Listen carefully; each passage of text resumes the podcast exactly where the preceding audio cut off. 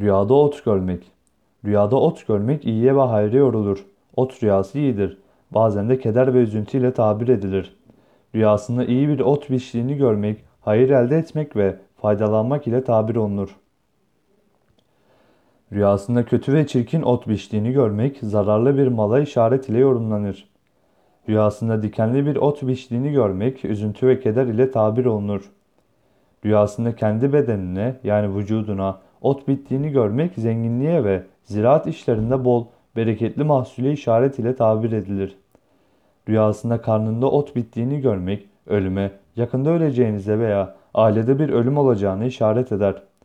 Rüyada kendi üzerinde ot bittiğini fakat gözlerinde ve kulaklarında otun bulunmadığını görmek, ucuzluk ve bolluğa işaret ile tabir olunur.